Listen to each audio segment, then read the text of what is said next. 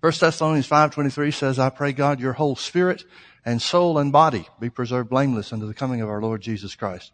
Proverbs verse 20, chapter 20 verse 27 says, the spirit of man is the candle of the Lord, searching all the inward parts of the belly.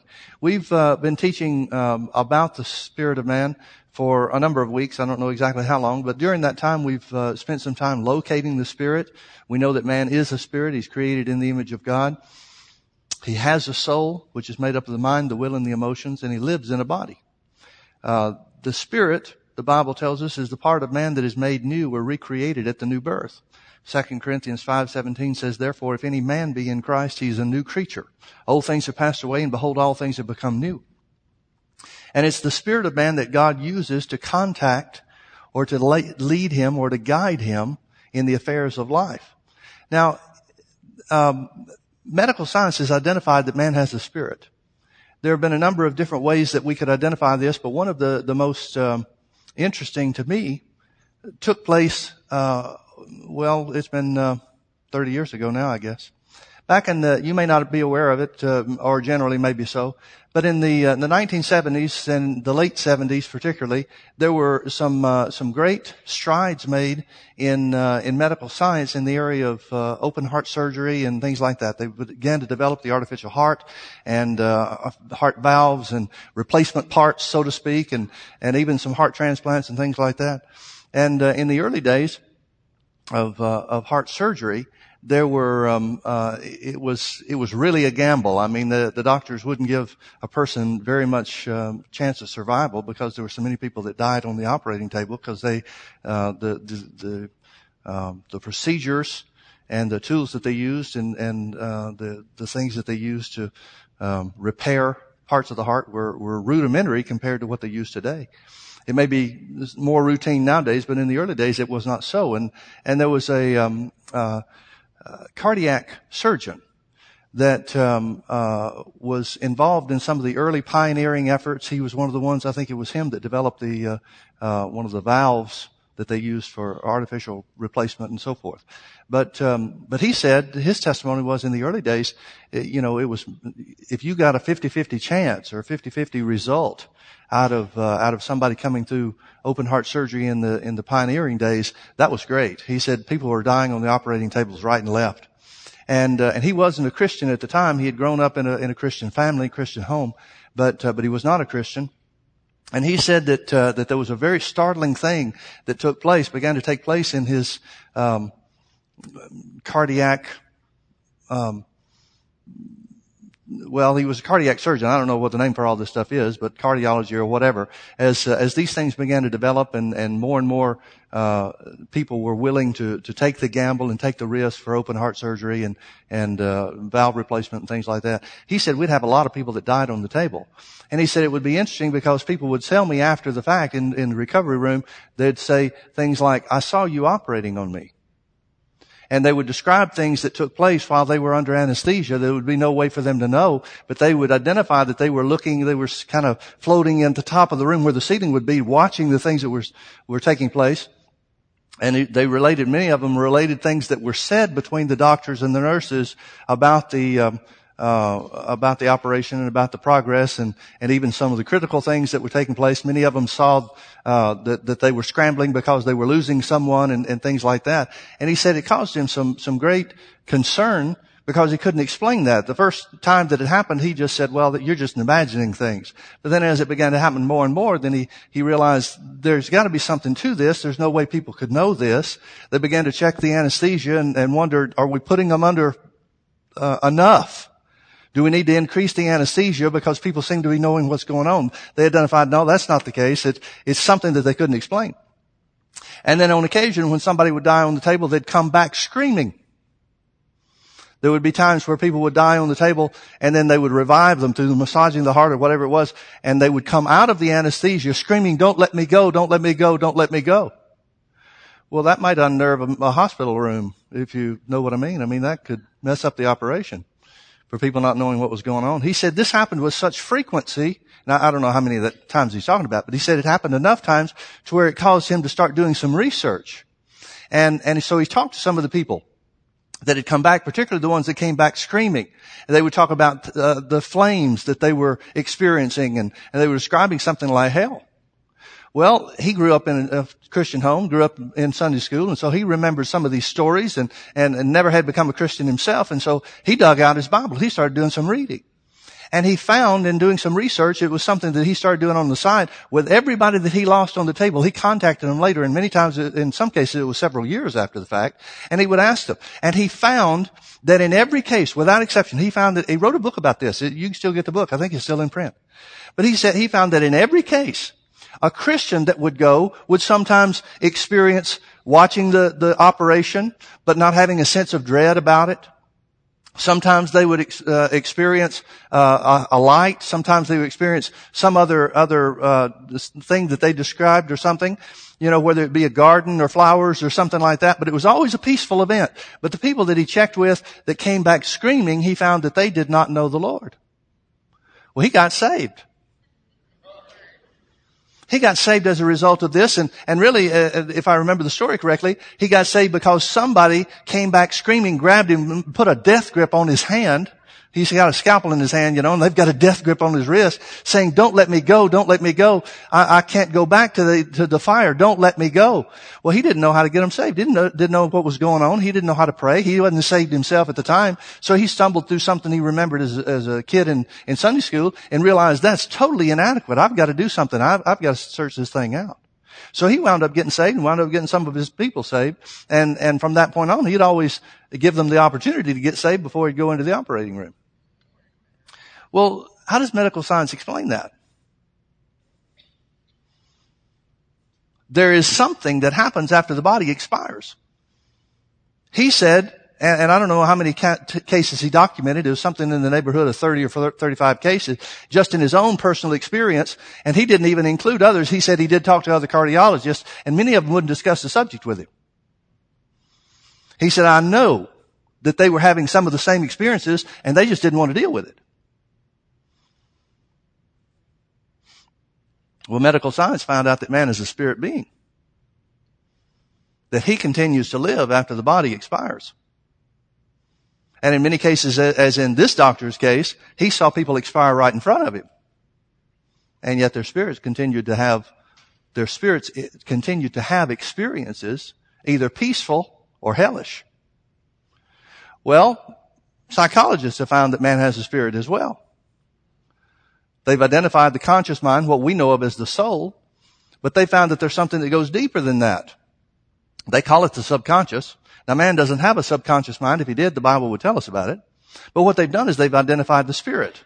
And psychologists have identified through experimentation, they've identified, and it's widely known in, in circles that, that, uh, that, you know, psychiatric and psychological circles among doctors and so forth. It's widely understood that the subconscious mind has unlimited potential, much greater abilities than the conscious mind. Now they can't explain why. They can't explain how to tap into it. But they've identified that the subconscious mind, what they call the subconscious mind, which we know of as the spirit of man, is limited by the conscious mind or what we know of as the soul.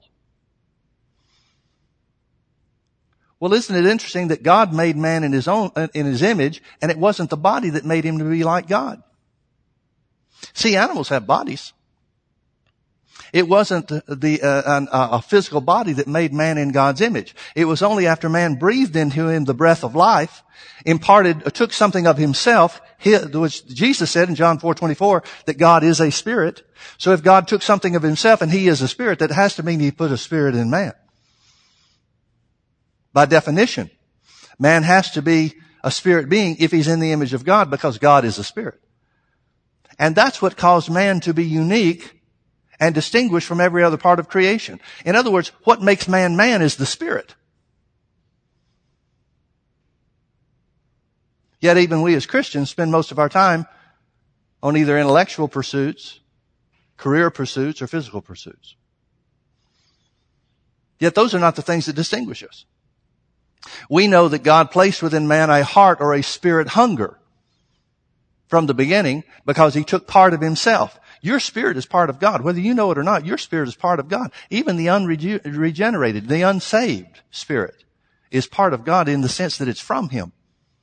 And in that unrenewed spirit, that unregenerated spirit, as well as in those who are recreated by the birth of, by the blood of Jesus, there is a heart or a spirit hunger that drives man.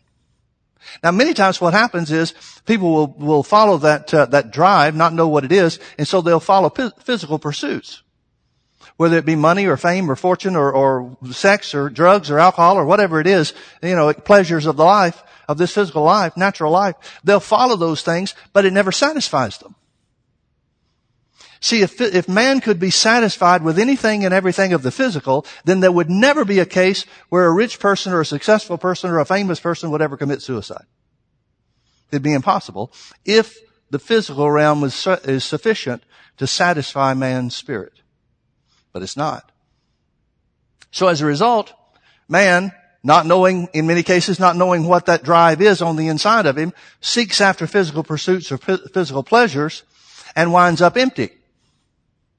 Because the only thing that can satisfy that spirit hunger, that heart hunger that God has placed in man is number one, the new birth, which brings him into union with God through Jesus. And then number two, fellowship with God, and that can only come through the Word. So as a result, you've got many Christians who are born again. You can't be a Christian unless you're born again. I know not everybody has that definition, but that's the definition Jesus said. You must be born again. I, am always amused by the by the terminology that people use in in surveys and stuff like that about somebody being a born again Christian. Folks, there ain't no other kind. If you're a Christian, it's because you've been born again. If you haven't been born again, I don't care how you grew up or what you think or, or what church you go to or anything else. You're not a Christian. But there are many Christians, people that have been bought by the blood of Jesus, accepted Jesus as their Lord and Savior, but because they don't fellowship with God, they walk around with that same heart hunger, that same unsatisfied, unfulfilled heart, spirit hunger. Because it can only come through the Word. As a result, God made a way for us to be satisfied and to be fulfilled from our hearts, from our spirits, but it has to come through the Word. It's the only way that there is. Jesus said in Matthew 4, 4, talking when he was tempted of the devil, he said, man shall not live by bread alone, but by every word that proceeds out of the mouth of God. Now the life that he's talking about is the life here on the earth, but he's talking about the spirit of man being satisfied and the source of that life here on the earth from his spirit working its way out. And he said that only comes by the word. Jesus said in John chapter 6 and verse 63, the words that I speak unto you, they are spirit and they are life. Folks, there's nothing else that is spirit and life. Now let's say I was a young man and I wanted to uh, uh, pursue some kind of physical fitness or something like that. Maybe I wanted to go into bodybuilding or, or something to that effect. And so I went to a health and fitness expert. And I told him, here's my goal. I want girls to look at me on the beach and be able to count the ripples in my stomach and whatever. It's a nice fantasy, isn't it? Anyway, it would be a very simple thing for him to tell me how to do it. It's going to come down to three main things. He's going to, he's going to tell me if he's any good at, at his job, he's going to say, number one, you're going to have to eat right. Right? Proper nutrition, nutrition is necessary to feed your body and, and give it the, the nutrients and the essential things that it needs to, to build muscle and, and to look the way you want to look. Second thing is you're going to have to exercise. You're going to have to push your body further than it's gone before so that it put, that uses the nutrients and the proteins and all that kind of stuff to make your muscles get bigger and to shape them and to form them and transform your body the way that it wants to be. You want it to be. Third thing is you're going to have to get enough rest. Muscles grow when you sleep, not when you're walking around or doing anything else. It's essential that you get the proper uh, sleep along with the other things that you need to do. Now he can outline a big plan for me and show me exactly how to do it. Tell me how much it's going to cost for him to work me out and to provide my meal plans and all this other kind of stuff. And at that point I could say, wait a minute, I don't want anything to do with that. You don't understand. That's not the way I want this to happen. And he would be, probably be astonished and say, well, what do you mean? What do you want? What are you looking for? Us? And if I told him, I want to do it with donuts. Well, he'd probably close his book, his binder, and say, you know, you're just wasting my time. You can't get to where you want to get to with donuts. Yet that's exactly what most Christians try to do. They try to pursue some relationship with God, some ascendancy into church doctrine or church theology or denominational hierarchy or whatever else it might be. or hold some position that other Christians will think that they're somebody with God. But if they don't do it through the Word, it can't be done. It's like them trying to become a health uh, expert or health nut with donuts. Because the Word's the only thing that feeds and develops your spirit. Now the Word outlines a way for you to get it done, just like the health and fitness expert can do it physically. The Word outlines and shows you the plan. But there is no health or fitness expert, no matter how good they are, how famous they are, how many other people they've trained, or anything else, that can make you do, follow the plan. That's the choice of the individual. It's the same way spiritually. You can develop your spirit. You can feed and develop your spirit just like you can feed and develop your body, but you first has to know the plan. You have to know the way that, that makes that happen. And secondly, you have to follow the plan. For that reason, when we talk about spiritual development, there are really four main points. We sometimes call them steps, but I think it's probably better to call them points. Because there are four main points to developing spiritually. Now turn with me to Joshua chapter 1 and verse 8. Are you sick of Joshua 1 8 yet? I hope you're not. I know that I keep going back to it over and over again. And, and folks, I'm kind of at a different place with uh, with the church and teaching in the church than I've ever been. I've never had overlapping series going at the same time on purpose. And it's almost like my Sunday mornings and my Wednesday nights are, are overlapping and they, they even bleed over into healing school a lot of times because there's just something about this that the Holy Ghost won't let me get away from. And I don't care. It's kind of like having a, a, different means or a different, having a, a, a, certain food type, whether it's potatoes or meat or whatever it is, fixed up a different way, but you want to have it every meal. So it's almost like that's what the Holy Ghost is doing. I, I cannot get away from these things. And I realize that the reason that I can't get away from these things is because the Holy Ghost is trying to show you something. Now, God told Joshua two of the steps. He said this book of the law, Joshua is about to take over the, or, well, he is taking over the leadership of the children of Israel. Moses has been the leader of the children of Israel for this, uh, up to this point for 40 years. Moses was the greatest of the Old Testament prophets. He's the one that talked face to face with God. You stood against Moses and the earth opened up and swallowed you up and then closed back up together. They saw the pillar of fire come down and talk with Moses. They saw the glory cloud that Moses walked into that nobody else could walk into. I mean, they saw some miraculous things. He's the one that divided the Red Sea uh, by holding out the staff and then uh, letting them come back together and, and destroy Pharaoh and his army. I mean, he's a tough act, act to follow. Can you imagine the people of Israel, the children of Israel out in the wilderness, that would not be willing to follow anybody else when they finally accepted that Moses was the guy that God used? Well, that's the situation that Joshua faces. And so God says to Joshua, as I was with Moses, I'll be with you. Well, that sounds pretty good. I mean, if I was Joshua, I'd be, I'd be saying, hey, all right. Can I pick when the ground opened up? I like that part. You know, swallowing your enemies, that's a good thing.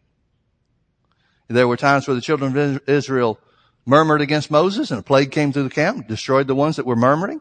I mean, God did some stuff to show Moses is my guy. And God says to Joshua, I'll be with you just like I was with, with Moses. I'd be excited about that. I'd be glad to hear that. I'd be thinking, well, I don't want to lead these people any other way. But then what does God say to Joshua about how to be successful? It would seem to me, and in most people's thinking, I, I, well, you judge it for yourself. It seems to me that most people would think this way. That if God says, I'll be with you, as I was with Moses, I'll be with you, well, that's the end of the subject then. If God's going to be with me like he was with Moses, that means I can just breeze through life. All I've got to do is wait for whatever God says and then do what he says and take the children of Israel wherever he says to go because God's going to be with me like he is with Moses. But notice what the conditions for God being with him like he was with Moses are. Joshua 1-8. This book of the law shall not depart out of thy mouth but thou shalt meditate therein day and night, that thou mayest observe to do according to all that's written therein. For then thou shalt make thy way prosperous, and then thou shalt have good success.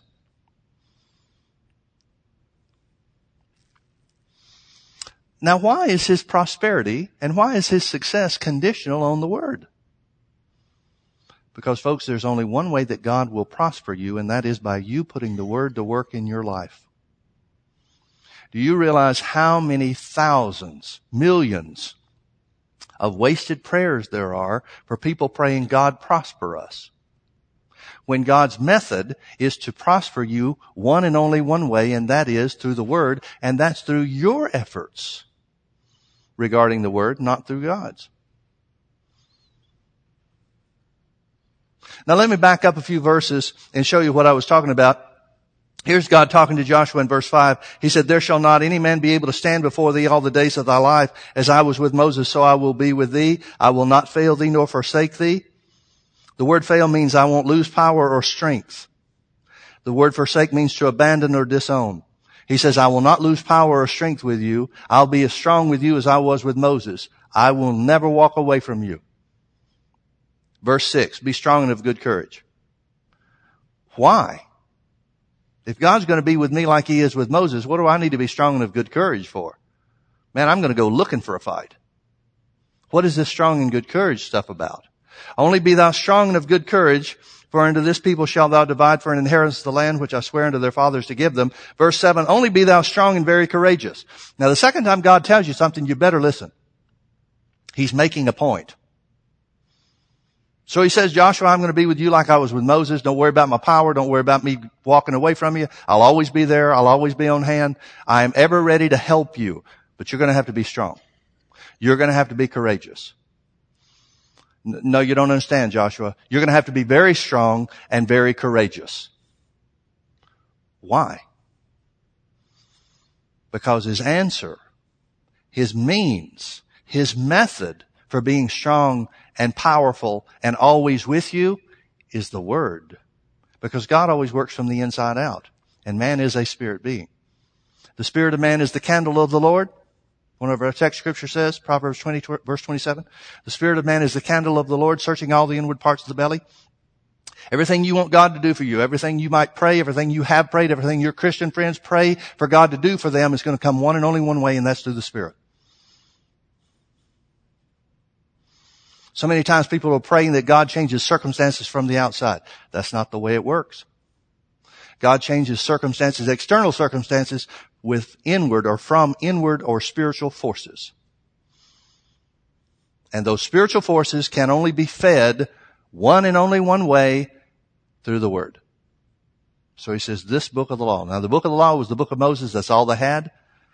That's representative for us because we've got more of the whole, of the entirety of the Word of God. So we could read it that way. This word of God. If you want to be successful and prosperous like God told Joshua, you can get there the same way because God does not play favorites. He didn't play favorites between Moses and Joshua. He doesn't play favorites between you and Joshua or you and Moses or you and Jesus or anybody else. It's the same means of success, the same means of prosperity that's available for everybody and that's through the Word. And it's God's only means of success.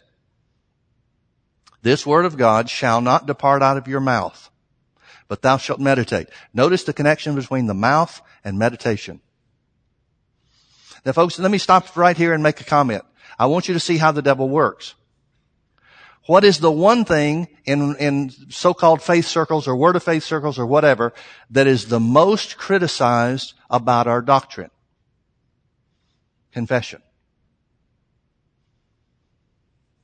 Confession. Critics of what they call the word of faith or the faith movement or, or, word faith movement or whatever. By the way, there is no such thing as the faith movement. There is no such thing as the word of faith movement. Jesus said, or Paul said by the Holy Ghost, so then faith comes by hearing and hearing by the word. Wherever the word is preached, faith is the result. Period. If there is any emphasis on faith, it's because, and can only be because of the word of God. You can't have faith without the word of God. At least not Bible faith. You can have natural human faith. You believe in the chair you're sitting. That's why you didn't check it out before you sat down. So you have natural experience and so you believe in physical things, but that's not really faith of the heart. Faith of the heart is expressed by what you say. And the one major thing that is criticized in what other people call the faith movement, I won't call us that because it's not. But the one major thing that people criticize in what they call the faith movement or the word of faith movement, churches like us, is the confession emphasis. And they say the very idea, the arrogance of those faith people, so-called faith people, to think that by saying something they can get God to move.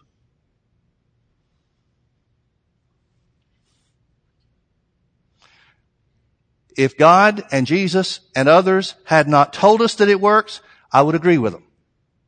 But here's God telling Joshua, one of the earliest pioneers, here's how it works. If you want to be successful, if you want to make your way prosperous, this book of the law, this word of God shall not depart out of your mouth, but thou shalt meditate therein day and night. I've said this before, but it bears repetition. So many Christians freak out over the word meditate because they get a picture of somebody sitting in the lotus position and humming. Their idea of meditation is Eastern meditation practices and stuff like that. Well, all Eastern meditation practices are about one and only one thing, and that is to empty your mind. That's a short step for many Christians, I agree. Nevertheless, Bible meditation is not about emptying your mind, it's about speaking the Word. Speaking the Word engages your mind, not empties it. I'll agree that Eastern meditation practices open people's minds to the enemy. They open their minds to the spirit realm, and there's a lot of evil spirits out in the spirit realm. I would not suggest that or encourage that practice. But that's not what the Bible means when it says meditate. One definition of the word meditate is the word mutter. M-U-T-T-E-R. To meditate is to mutter or to speak or to say something to yourself again and again and again and again and again. It engages your mind not empties it. This book of the law shall not depart out of your mouth. Notice he's talking about meditation being the equivalent of speaking the word, saying it to yourself again and again. This book of the law, this word of God shall not depart out of your mouth, but thou shalt meditate therein day and night. Notice he says the word should hold such a place of prominence in your life that you're always aware of it. Now he does not mean 24 hours a day, seven days a week. God knows Joshua has a lot of responsibilities as leader of the children of Israel taking Moses' place. He's not saying your job is to spend every minute of every day meditating the word. That's not what he's saying. He's saying you should put, give the word of God the place of priority in your life so that you're never without it. Now folks, I don't care what anybody does. I don't care how busy anybody is. I don't care what somebody's schedule might be. It doesn't matter. The most, the, the busiest person in the world can always take one scripture with them in whatever they're doing to meditate on.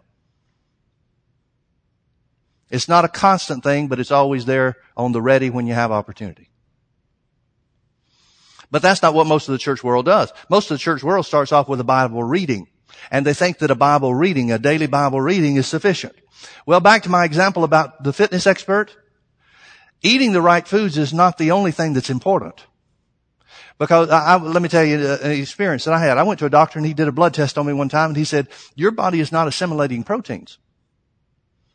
He said, we need to make some adjustments so that your body utilizes the proteins you're getting. Now, at the time I was taking protein supplements. I was working out real hard. And so I was taking protein supplements and trying to build muscle and things like that.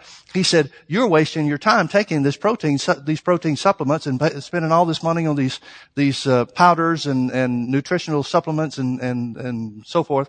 He said, you're wasting your money because your body's not using them. They're passing through your body, but your body is not using them and getting the benefit of them. So he said, here's what we need to do. We need to add some enzymes and some uh, amino acids to your nutritional plan so that your body breaks down these proteins and can use them more readily and more effectively.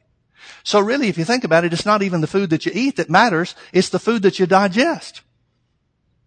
Meditating in the Word is digesting the Scripture. It's not Bible reading. People go through this. Well, I'm going to read so many chapters of the Bible a day. You'd be better off meditating on one scripture a day. Because your spirit will digest or soak in or absorb that one scripture where reading many, many chapters won't even work. Now you know as well as I do, you can sit down and read through something really quick, but that doesn't mean you retain it all. Meditation is a means whereby you retain, and I'm not just talking about memorization. I'm not just talking about a mental retention. It's a means whereby your spirit retains the reality of the word that you're reading. Or the, literally the word that you're meditating on. It's the way for the word to soak into your spirit. Because the word that you read is not what does you any good. It's the word that you absorb. It's the word that goes from your mind down into your spirit, becomes a part of you, the real you. Because God contacts you, remember, through your spirit. The Holy Ghost, Jesus said one of the works of the Holy Ghost is He'll bring all things to your remembrance. Well, from where? God contacts you by the Spirit of God in your spirit where He lives. So it's not just stuff in your mind. You can have stuff in your mind and not even realize it's there and miss the leading of the Holy Ghost. It's when you meditate on the Word, digest it, if you will, into your spirit, make it a part of you, and that's where the Holy Ghost can bring it to your remembrance and show you how to use it. So notice what he says. Really, there are three principles in this verse of scripture that are, that are three of the four points to develop in spirit. This book of the law shall not depart out of thy mouth, but thou shalt, number one, meditate in the word day and night. In other words, give the word first place. Make the word of such priority to you that no matter where you go, the word is with you. Now folks, if you're meditating on something that's new, get a little three by five note card or a post-it note or something like that and write the scripture on it so that you can refer back to it until it becomes something that you can start absorbing on your own. Once you start meditating on it and saying it to yourself four or five times, maybe ten times, whatever it is, you won't need the little three by five card or you won't need the remembrance, the, the little reminder, post-it note or whatever it is. You won't need the reminder because you'll have it enough to where your spirit will start turning it over.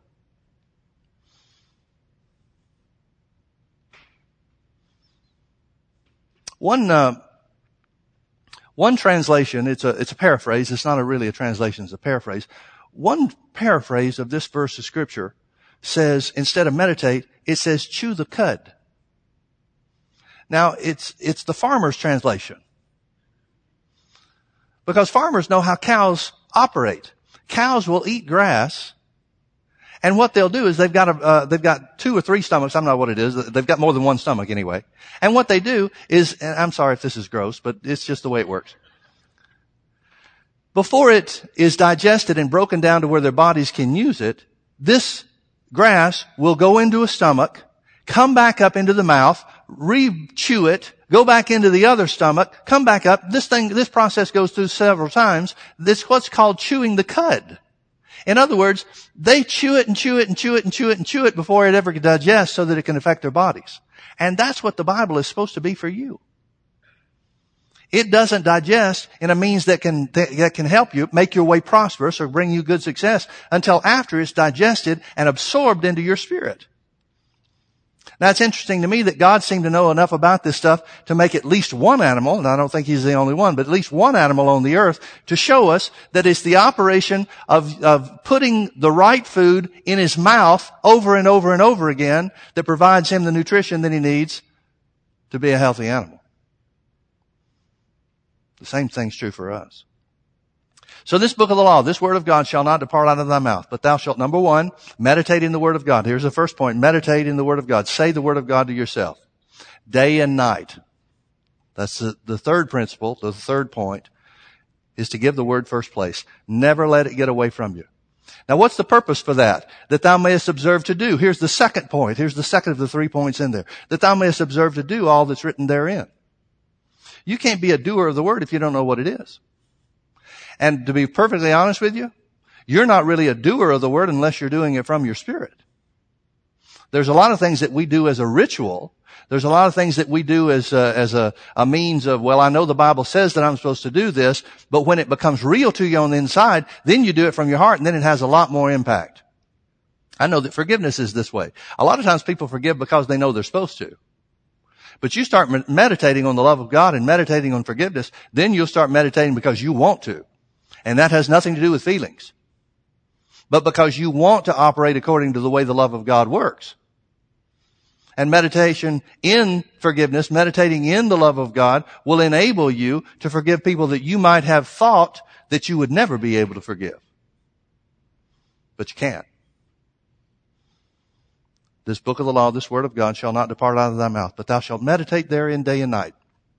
To what end? That thou mayest observe to do according to all that's written therein. For then, for then, after doing those three things, meditating, giving the word first place, and doing the word. Notice each one of these steps have to do with one and only one thing, and that is the word of God.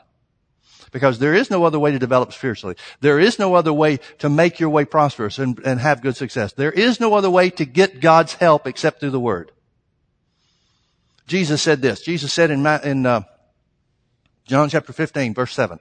He said, if you abide in me and my words abide in you, you shall ask what you will and it shall be done unto you. He's guaranteeing an answer to your prayer. He said the way to ensure an answer to your prayer every time is to pray the word. Why? Because the word is the, is the means where you have success, even in your prayer life.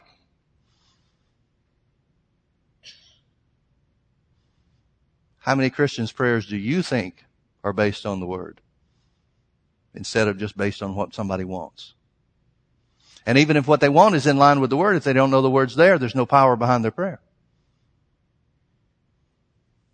Brother Hagin made a startling statement the first time I heard it. Startling to me anyway. It's true. It was true for a long time before I ever knew it. But he said this.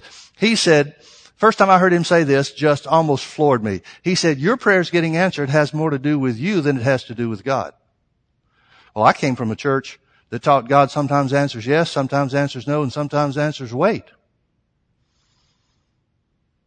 So in my thinking, what I'd been taught all my life is that prayer, answered prayer was totally based on God. You just never knew which of the three answers he's going to give. Yes, no, or wait. But I heard Brother Hagin say, and he backed up with the scripture. Scriptures like John 15 verse 7. If you abide in me and my words abide in you, you shall ask what you will. Folks, answered prayer is based on the word. And prayers that are not based on the word, God doesn't have any way to answer them. Psalm 138 verse 2 says, God has exalted his word above his name. Now the name represents power. All throughout scripture, the name of Jesus is the most powerful name in the universe. The name always represents power. Most of the church world focuses on the power of God. Well, God can do something if only He will. Yet God said, I have exalted or emphasized my word above my name. In other words, it's more important to know what God's word says than to know what God can do. God's power is unlimited. That's a given. All things are possible with God. The question is, what will God do? The answer is, He'll do whatever His Word says. Nothing more, nothing less.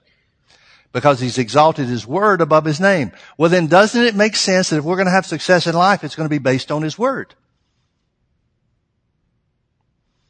This book of the law, this word of God shall not depart out of thy mouth, but thou shalt meditate therein day and night, that thou mayest observe to do according to all that's written in. For then, notice then, then thou shalt make thy way prosperous.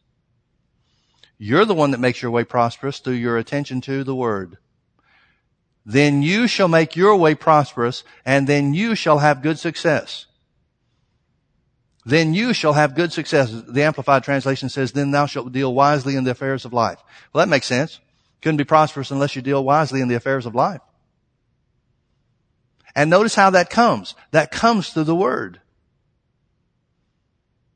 It comes only through the Word. Charismatics are the world's worst at this. Because charismatics have been taught that the Holy Ghost is so important that once you get filled with the Holy Ghost, once you speak with tongues, that is it. But have you ever noticed over in Acts chapter 6, where it talks about how that, uh, um, there were seven deacons that uh, the Holy Ghost, uh, the, the church was growing so rapidly that people were being um, neglected in the the daily activities of the church and so forth. And so the people were the people that were not Jews that were part of the church of Jerusalem came and they said, we're not being treated as well as the Jewish members of the church. Our widows are being neglected in the daily operations of the church and so forth. So we need to fix this. So the apostles, Peter stood up and said, well look, it's not right for us to take our time away from the word of God in prayer. They understood what the important things were. So it's not right for us to take our attention away from the Word of God in prayer to attend to tables or business matters and so forth. So he said, so he, he gave them direction by the Holy Ghost. He said, here's what you need to do. Choose you out among you seven men. Now there are three qualifications for those seven men. These are the first seven deacons of the church. Three qualifications. He said of honest report. Well, you don't want somebody attending to business matters and financial matters unless they have an honest report. First, first qualification. The second qualification, he said, and full of the Holy Ghost. Well, that's good. You want somebody full of the Holy Ghost so they can be led of God, right? But then the third thing he said, full of the Holy Ghost and wisdom, which indicates that not everybody that's full of the Holy Ghost has wisdom. Now, if you hadn't figured that out, you haven't been very far yet. Some of the most unwise people you're going to find in the church world are filled with the Holy Ghost. some of the most gullible people in the, in the church world are filled with the Holy Ghost. Now, wouldn't it be nice if just being filled with the Holy Ghost brought you an automatic dose of wisdom? Personally, I think as a pastor, that saved me a lot of trouble. Truly. But have you ever looked at what Proverbs says about wisdom? It talks about how important wisdom is, and it talks about the blessings for those that find it. Now there's only one source of wisdom, and that's the Word of God. So the implication, eh, well, it goes further than the implication. The instruction to us is the only way you're going to find wisdom, the only way you're going to deal wisely in the affairs of life, as God told Joshua, is through the Word of God. The Word of God is the only avenue there is. It's the only avenue there is. I get kind of amused by some people that want to want me to listen to stuff.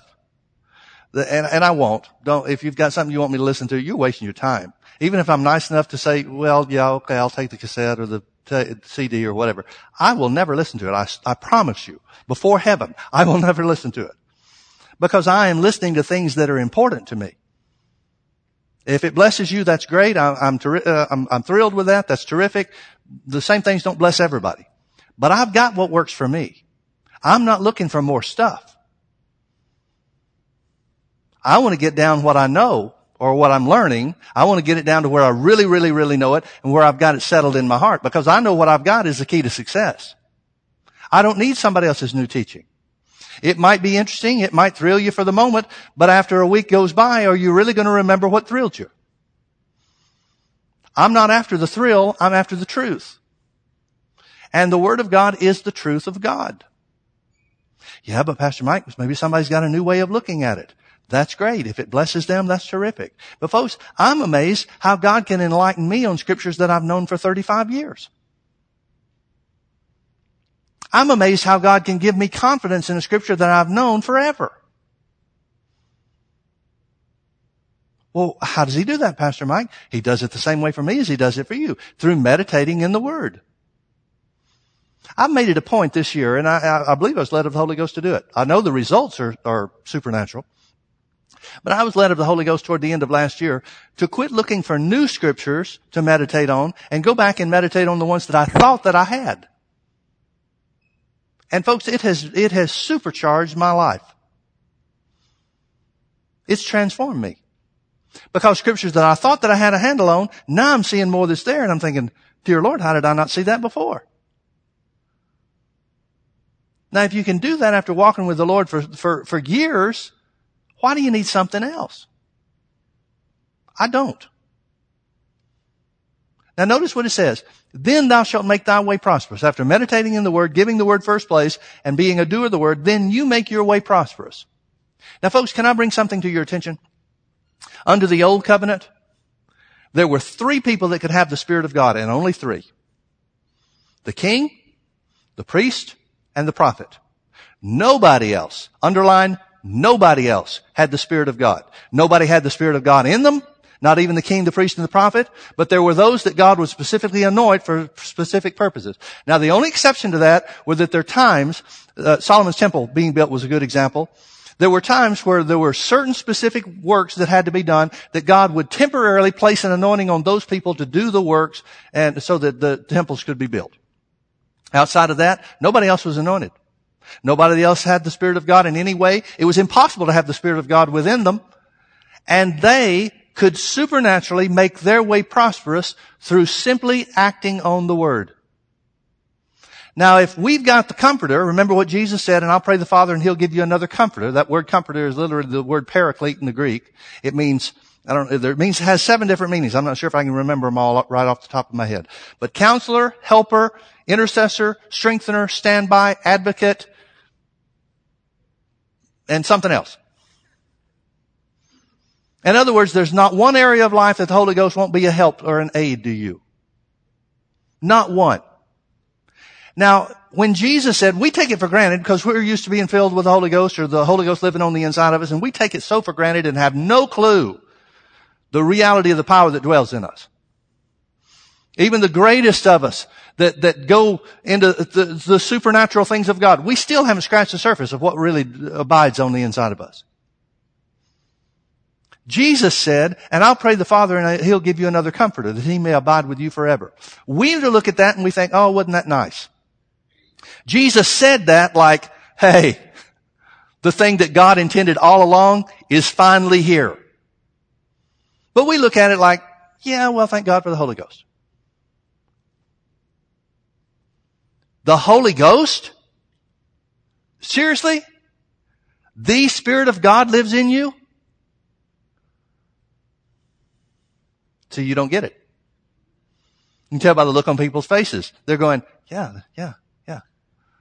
Folks, if we realize that the Spirit of God lived in us, I mean God, the God, the one that created the universe, we'd quit praying for power. We'd quit praying for help. We'd quit praying that God would do something about our problems. Because greater is He that's in you than He that's in the world. He's already there. He's already there. If those people in the old covenant, Joshua included, if they, under a covenant that wasn't as good as ours, that didn't have a foundation of as good a promises as ours, Hebrews 8, 6 says we have a better covenant established upon better promises. If they could get supernatural and even miraculous prosperity, what do you think you can have with the helper living in you? We can have super prosperity. We can have super success. And we're supposed to. Okay, well thanks for coming.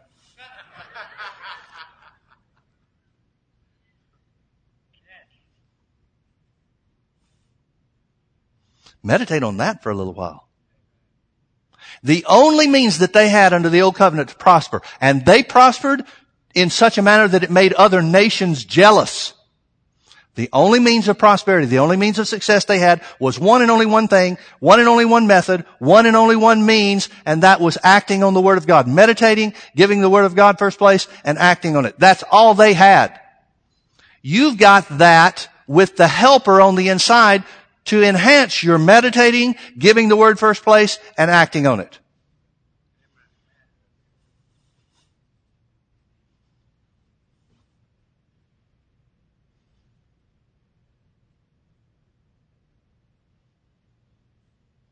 I've always been amazed by the scripture that says that God, once after we get to heaven, that God will wipe away every tear. It struck me one day. It just occurred to me. What are people crying about in heaven? You can't wipe away tears if nobody's crying. I can understand crying here, but what will we be crying about in heaven? And I thought about that and I thought about it and I still think about it. What are people going to be crying about in heaven? Well, I can think of a couple of things. I can think about people that, whose loved ones didn't make it there. That's certainly something to cry about. I believe when it says God wipes away every tear, He takes away that memory. Because it couldn't be heaven if you knew your loved one wasn't there. I can't find a scripture that, that, that confirms that, but just knowing the character and the nature of God, how are you going to enjoy heaven if your loved one didn't make it? As a parent, you got a child that doesn't make heaven? You're going to enjoy eternity? I wouldn't. So that's one thing that I think it means when God wipes away every tear. But you know something else I think people are going to cry about? And this may be the greatest weeping and wailing that there is. I believe that when we get to heaven, we will realize the unreached potential that we had here on the earth. And that's going to make a lot of folks really, really sorrowful. They're going to see all the prayers that they wasted, all the time that they wasted, all the effort and the energy they wasted worrying. When it comes to their understanding, when their eyes are finally fully opened, what we have by being joined to the Father through Jesus and being filled with the greater one. What we have, what we could have done, those that we could have reached, The blessings that we were trying to get God to bring us when God wanted them all the time. We'll see that. There'll be a lot of things for most of us to cry about. There's only one way to avoid that. That's to meditate on the word here. To give the word first place in your life and to be a doer of the word here.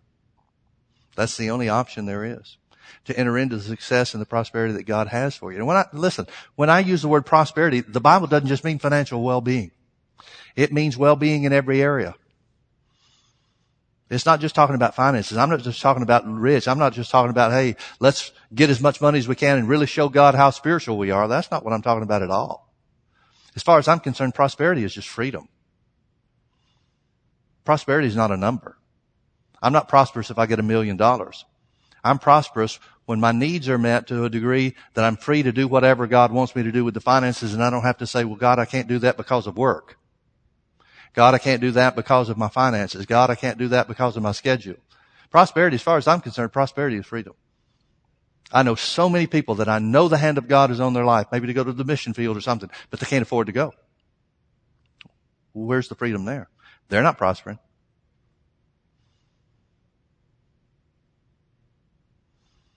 Prosperity for me, and I believe what prosperity means in the Bible, is free to do whatever God tells you whenever He tells you to go or act. So the Bible says God will wipe away every tear in heaven. I don't want to be one of those that are crying. I've made that an aim of mine, a goal. Lord, show me what I need to do here so that I won't be crying there. It's part of what the Holy Ghost will do. He'll guide you into all the truth. Jesus said, sanctify them through thy word, uh, John 17, 17. Sanctify them through thy word. When Jesus was praying for the church, he said, sanctify them through thy word. Thy word is truth. So if the Holy Ghost guides you into all the truth, that's got to be the same truth that Jesus said was the word of God. So look at what the helper will do. Look at what the strengthener and the standby will do. He'll help you in the word of God. He'll help you to prosper, to make your way prosperous. He'll help you to have good success or deal wisely in the affairs of life. He'll help you do it if we put the word first place. Let's pray. Father, thank you so much for your word. Thank you that it is the means whereby we walk in the fullness of what you've provided for us through Jesus. We thank you, Father, that as we meditate in the word, as we give it first place in our life, and as we are doers of the word, we thank you, Father, that we do make our way prosperous and we do have good success. Thank you that that's your plan, your purpose, and your will for every one of us as children of God.